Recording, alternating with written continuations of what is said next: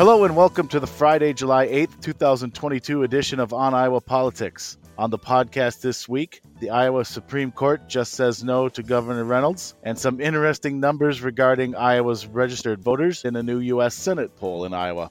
Hello, everyone. I'm Erin Murphy, the Des Moines Bureau Chief for the Gazette in Cedar Rapids. With me today are Gazette Deputy Bureau Chief Tom Barton. Good morning, Tom. Good morning, Erin. Lee Des Moines, uh, blah, blah, blah, blah. Lee Des Moines Bureau Chief Caleb McCullough. Good morning, Caleb. Good morning, Erin. I, I, speak multiple languages. I'll let you listeners decide which language that was. Uh, I tried out on you there. Jared McNett of the Sioux City Journal is here. Good morning, Jared. Good morning, Erin. My money is still in your pocket, which is from the yield of my labor. Uh, rest in peace to James Caan. Ah, well done. Well done. Rest in peace indeed. Sarah Watson of the Quad City Times. Good morning, Sarah. Good morning. And Gazette opinion editor Todd Dorman is here. Good morning, Todd. Good morning. First up this week, it's mostly just a procedural matter, but worth noting nonetheless that early this week, the Iowa Supreme Court declined Governor Kim Reynolds' request to retry a case on the state law that requires a 24 hour waiting period before a woman can have an abortion. Reynolds' hope was that the Supreme Court would rehear the case so it could rule on what legal standards should be applied to future abortion regulations in the state. Instead, the case will now return to the district court where a judge will make that ruling. And then, presumably, that judge's ruling will be challenged and the case will return to the Supreme Court anyway. Uh, so, Todd, as I said at the top, this seems on the surface to be mostly a procedural matter and, and at most a delay until the Iowa Supreme Court ultimately has to weigh in on this anyway. Uh, let me know. Am I, am I missing anything or is, is there any other significance at all to the court rejecting this request from Governor Reynolds? No, I don't. I don't think so. I mean, it's not surprising that they kind of rejected her, you know, her uh, request. Uh, I mean, they just they just ruled in this case. What was it? Three weeks ago. Uh, basically, the ruling was that there's no fundamental right to an abortion, but beyond that, they didn't really set, uh, you know, what level of judicial scrutiny needs to be cleared by the legislature and the governor if they enact, you know, tougher abortion restrictions. Uh, they sent it back to the district. I mean, well, the ruling said that, you know, at, at that point, that the the undue burden test of uh, of the Casey U.S. Supreme Court ruling was still in force, but that's now gone after the U.S. Supreme Court overturned Roe v. Wade and Casey. So it goes back to the district court. Both sides will, you know, argue for different levels of judicial review, and and once that a ruling goes comes on that, then it'll go back to the Supreme Court, and they'll ultimately decide what the level of review is. Uh, the other avenue she's pursuing, you know, on the uh, the injunction that's got the, the, the so-called heartbeat bill on hold, that may actually arrive at the court first, but it's uh, I think you know this entire strategy is to basically keep it in the courts and and avoid you know a, a special session that might cause some suburban lawmakers to to uh, you know take a tough vote. And also to welcome back the you know the, the representatives that she that she uh, ousted in primaries and I don't know what sort of mischief they might make if they get to come back and uh, do a little lawmaking as as lame ducks so yeah I it's going to be a while before this we figure this out, and it'll probably be after you know after the election, perhaps maybe sooner. Yeah, I, I, think you're absolutely right, Todd. There's a political element there, and and then uh, from some experts I've talked to too, there there, there is an in uh, a, an, element of to some extent it's it's kind of pointless to call a special session and bring them back because you don't know what the courts are going to um, you know how they're going to see future restrictions so uh, to, to, like you were describing so until until they know how the courts are going to um, in, interpret uh, uh, any kind of restriction or ban it, it it's it th- there may be a feeling that well i mean th- there's no point in passing a law now. Anyways um, you noted, and, and, and I wanted to highlight too um, that Reynolds has also requested the lower courts to, to remove their injunction on the state's um, so-called fetal heartbeat law, which bans abortions after about six weeks of pregnancy, which often is before a woman even knows she's pregnant. Uh, as of Friday morning, as we're recording this podcast, and here's the kind of service we deliver to you, our loyal podcast listeners. I literally just now looked this up on Iowa courts, so this is as fresh as news as possible can be uh, the court has not yet responded to that request. So if they do Friday afternoon, it, it's it's not my fault. I, I did my best for you. um, and then again, just as a public service, as a reminder, so for now, it, the the current state law remains in effect, and abortion in Iowa remains legal until uh, roughly the 20th week of pregnancy. Uh, and now that 24 hour waiting period is in effect now. So after the first appointment, uh, a woman has to wait another 24 hours before having the abortion.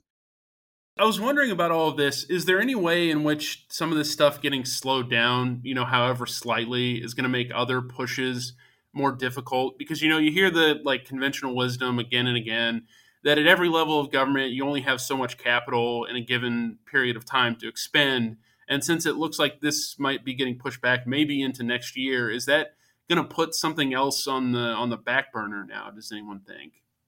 Oh, that's interesting. I hadn't like. Is there like a domino effect that if they have to to to take time figuring this out next year, does that occupy space where they could have been working on something else? Is is that what you mean, Jared? Interesting. Yeah. I hadn't thought about it, but but my, there may be something to that. I mean, uh, you know, um, if they come back to try to tackle this during a legislative session, uh, yeah, that's that's there's going to be a lot of uh, uh, cooks in that kitchen, and there's going to be a, a, lot of interest, and and that is going to take up a, a, lot of time and effort, and and and maybe it does come at the expense of uh, another top issue. I mean, I can't imagine it stops them from doing another tax cut bill. I, would imagine they could, you know, manage to to walk and chew that gum at the same time, but but further down the line, uh, yeah, maybe that's an interesting thought. We'll find out uh, eventually, and we'll record. We'll report back to you here on the On Iowa Politics podcast when that happens. Moving on, next up this week, the latest voter registration figures in Iowa were certainly noteworthy.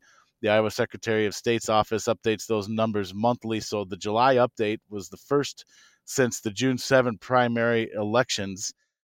Caleb, you looked into those numbers and and uh, filed a little report. Uh, tell us what you found there and, and what Republicans and Democrats had to say about those latest voter registration numbers in Iowa. Yeah, so uh, both parties gained voters between June and July, um, which you know likely people registering before the primary or on primary day. But Republicans' gains uh, far outpaced Democratic gains. They gained about twenty five thousand voters just in that one month, while Democrats gained about five thousand. And so, if you look at the last year, that means that Democrats have lost a net fifteen thousand voters, and Republicans have gained a net twenty thousand um, which is uh, a big swing in a year. And you know, registration numbers aren't everything; they change for a lot of reasons. But it definitely tells us, um, at least to some degree, that Republican messaging seems to be working in Iowa. You know, we have a pretty unpopular Democratic president. He gets a, a lot of the blame for inflation, um, other economic concerns people have, and people are associating that with Democrats across the state. Um, and it's hard to get you know super granular with these numbers, but um, based on people I talked to, at least anecdotally, um, this type of uh, Republican shift is happening in the suburbs, like we're seeing kind of across the country. People who may have voted for Biden, who aren't, you know, strongly Democratic but had a distaste for Trump, are kind of moving back to the Republican Party.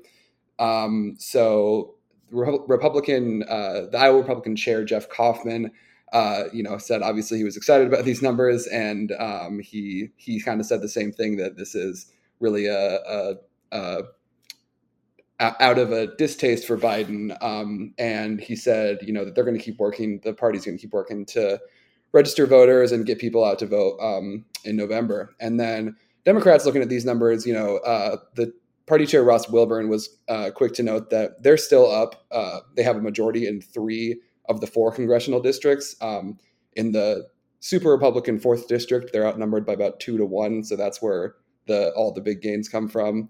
Um, and so he's, he said, you know, they're going to use that advantage, try to leverage uh, no party voters um, to come out in and supported them in November to win some of those districts.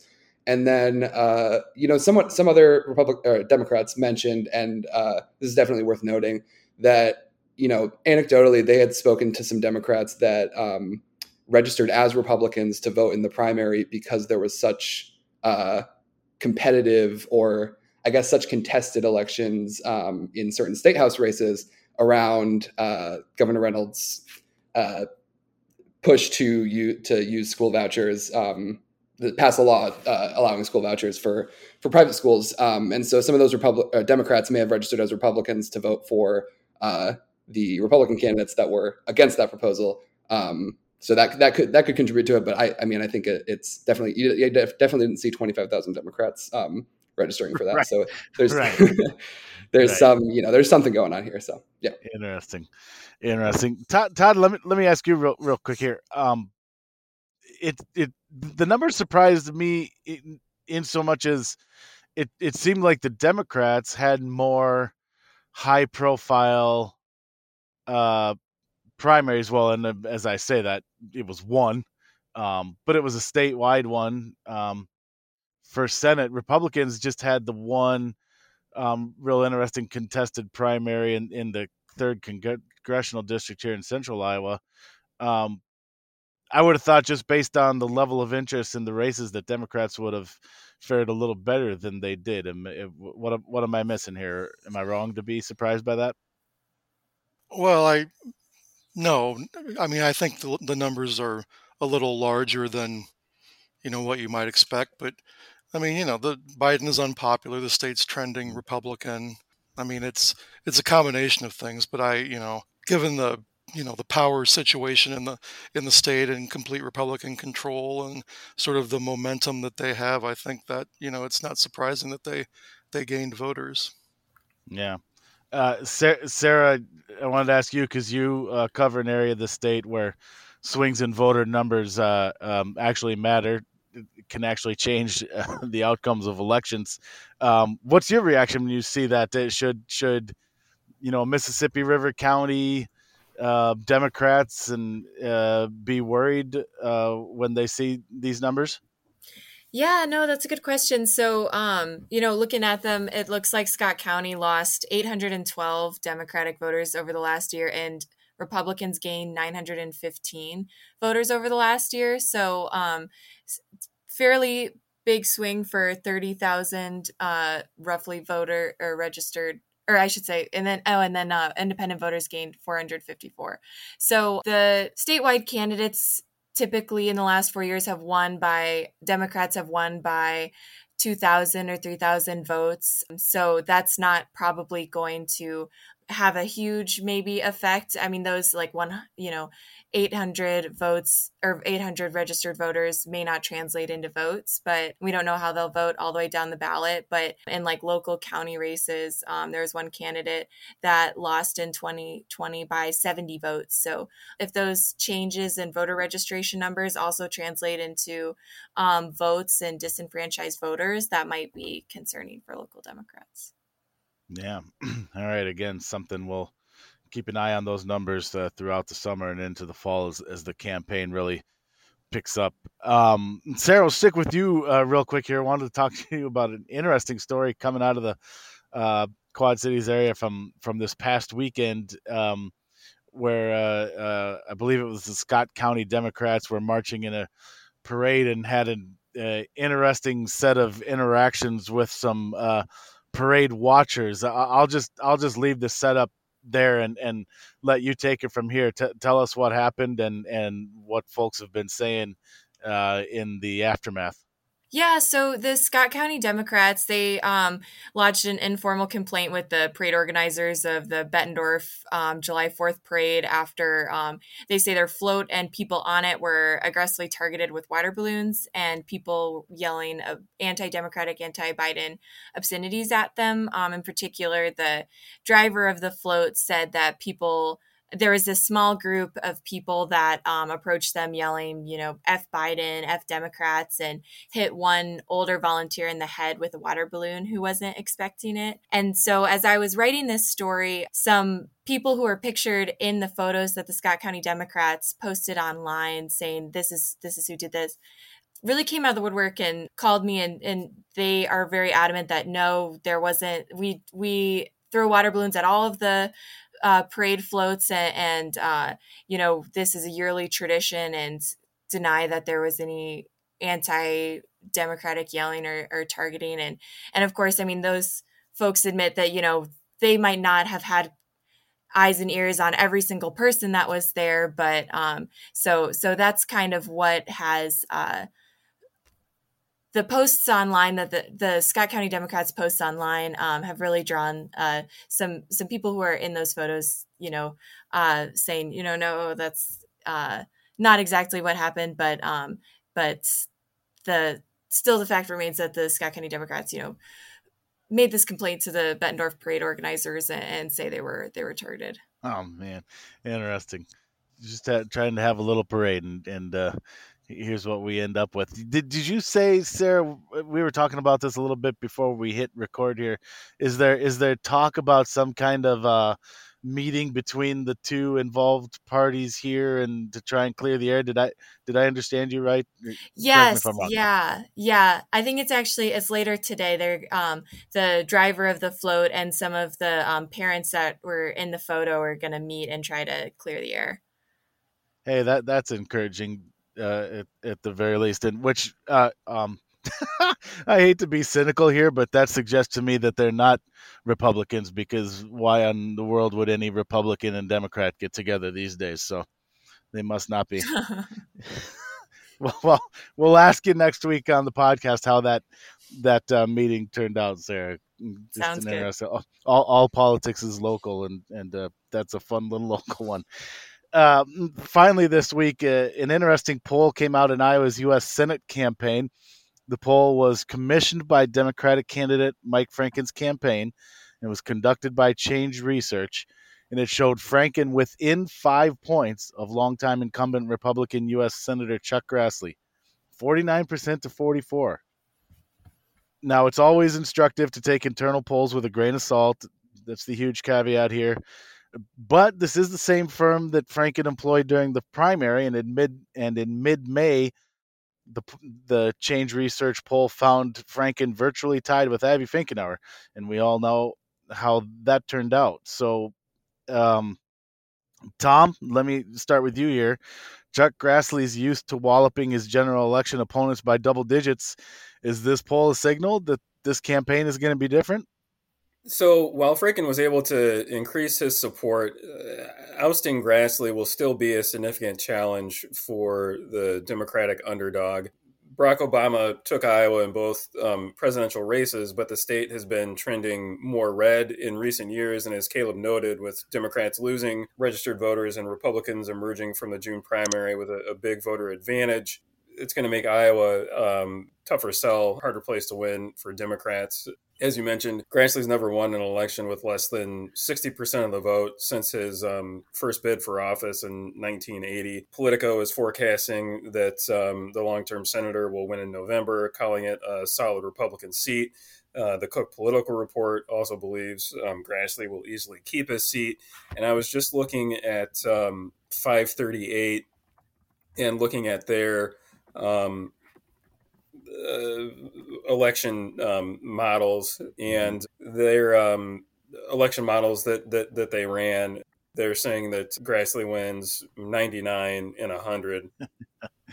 yeah, yeah. So, I mean, I, I definitely think that the poll shows that um, maybe not necessarily a, a, a foregone conclusion that Grassley will win reelection um, you know, it, it shows that there might be um, a slight a slight avenue um, potentially for for Franken to um, you know kind of eke out or squeak out um, a win. But uh, again, it's it's still going to be a, an uphill battle. You know, I think Grassley still remains um, fairly popular in Iowa. You know, not as popular as he used to be, um, and maybe not as popular as um, you know we've we've we've seen um, in past elections or past campaigns that that he's run in the state.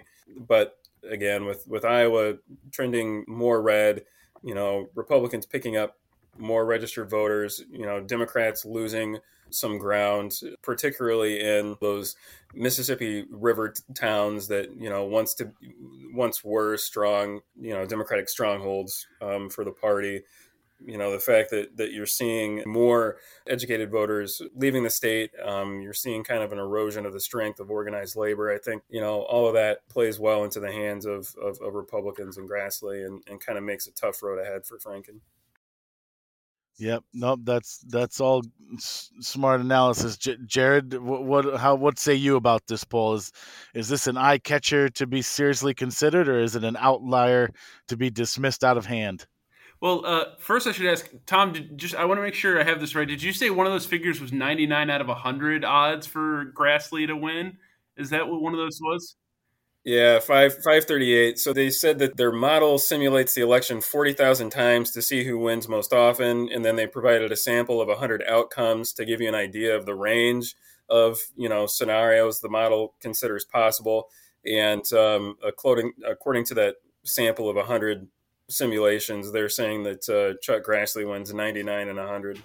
Well, I, I should just start by saying that that's stupid. I don't care what the two person race is when it's down to two candidates.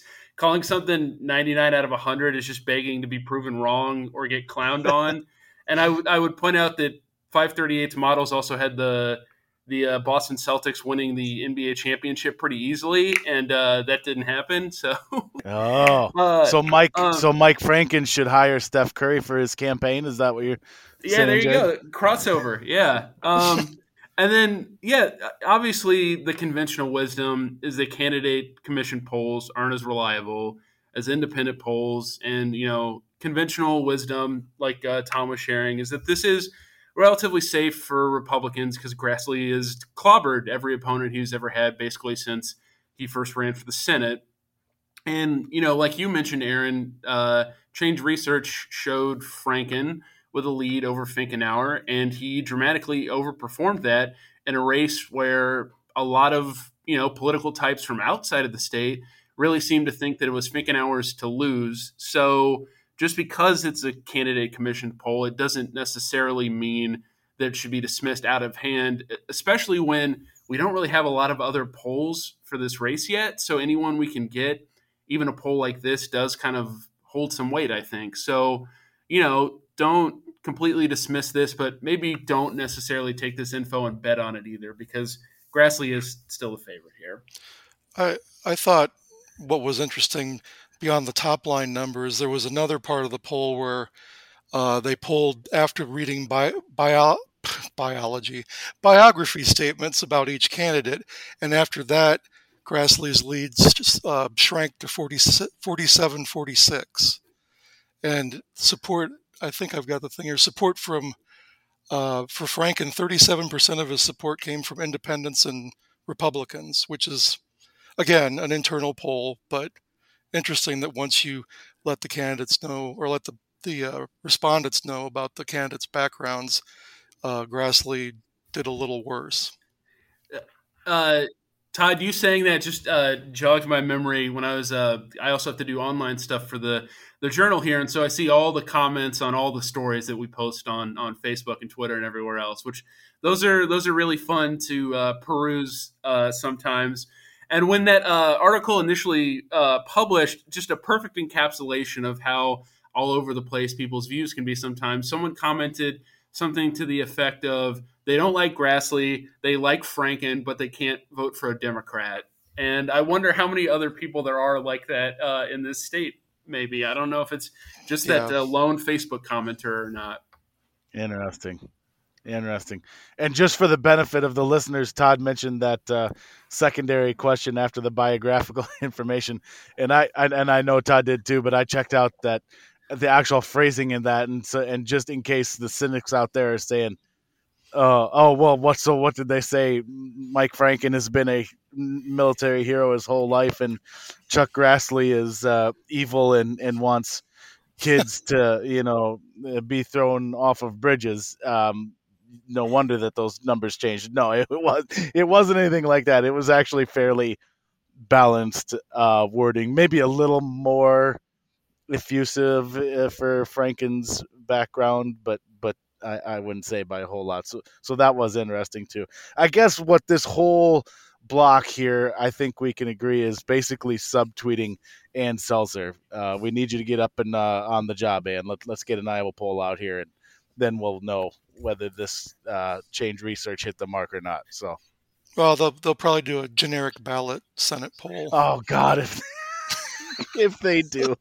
Well, and hope hopefully if there are any if there are any polls, they uh, they don't get spiked like two days before uh, the election, um, like happened in 2020. Yes, man. Also, this is, boy, poor Ann. We're really ragging on the Iowa poll here, giving them a hard time. Of course, in those examples, they deserve it. But overall, we love Ann and we love the Iowa poll. Yes. And we love on Iowa Politics podcast. We hope you do too, and we hope you enjoyed this edition.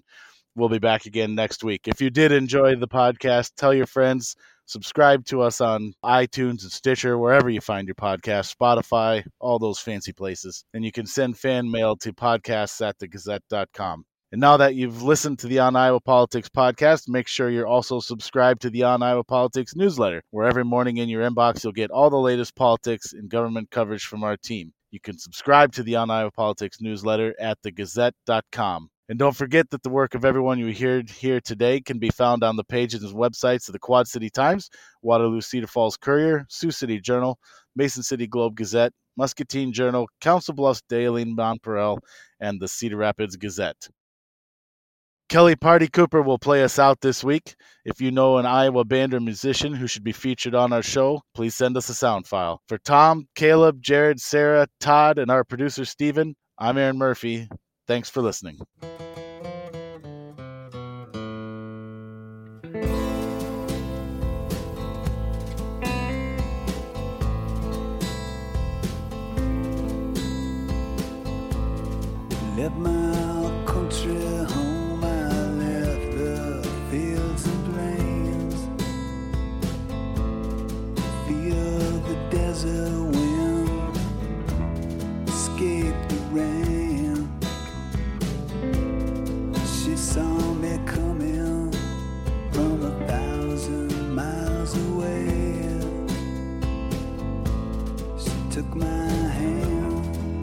My name.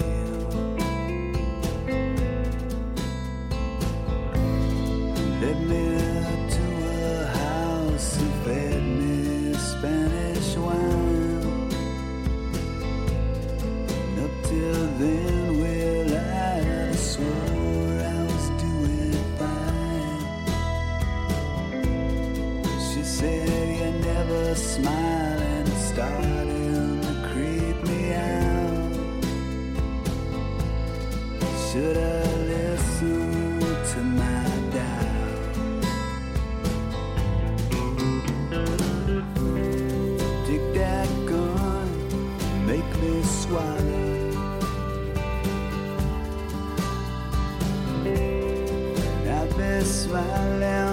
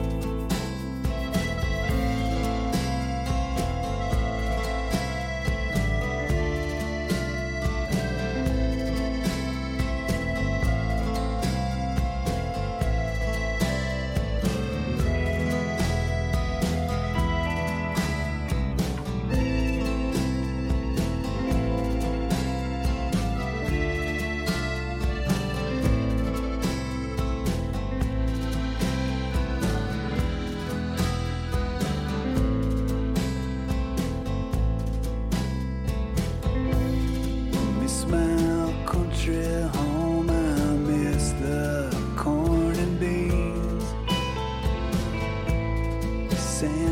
In my lungs, I could really use some rain. She turned the lights down, crept up close to me, so I would feel.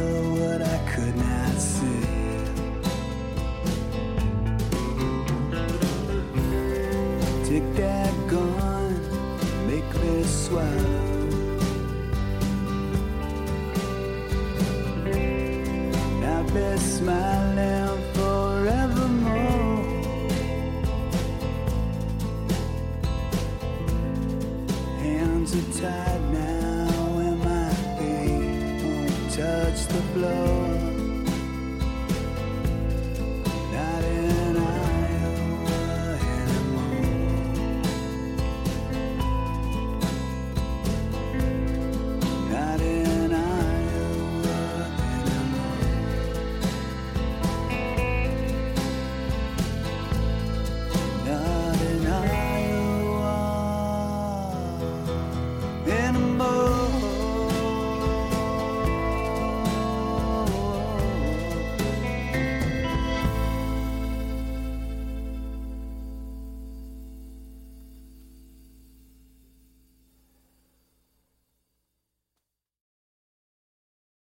Get a daily update from the Gazette with our daily news podcast. Add it to your podcast player or your Alexa friendly device to get a bite sized local news update each day. Check it out at thegazette.com slash podcasts.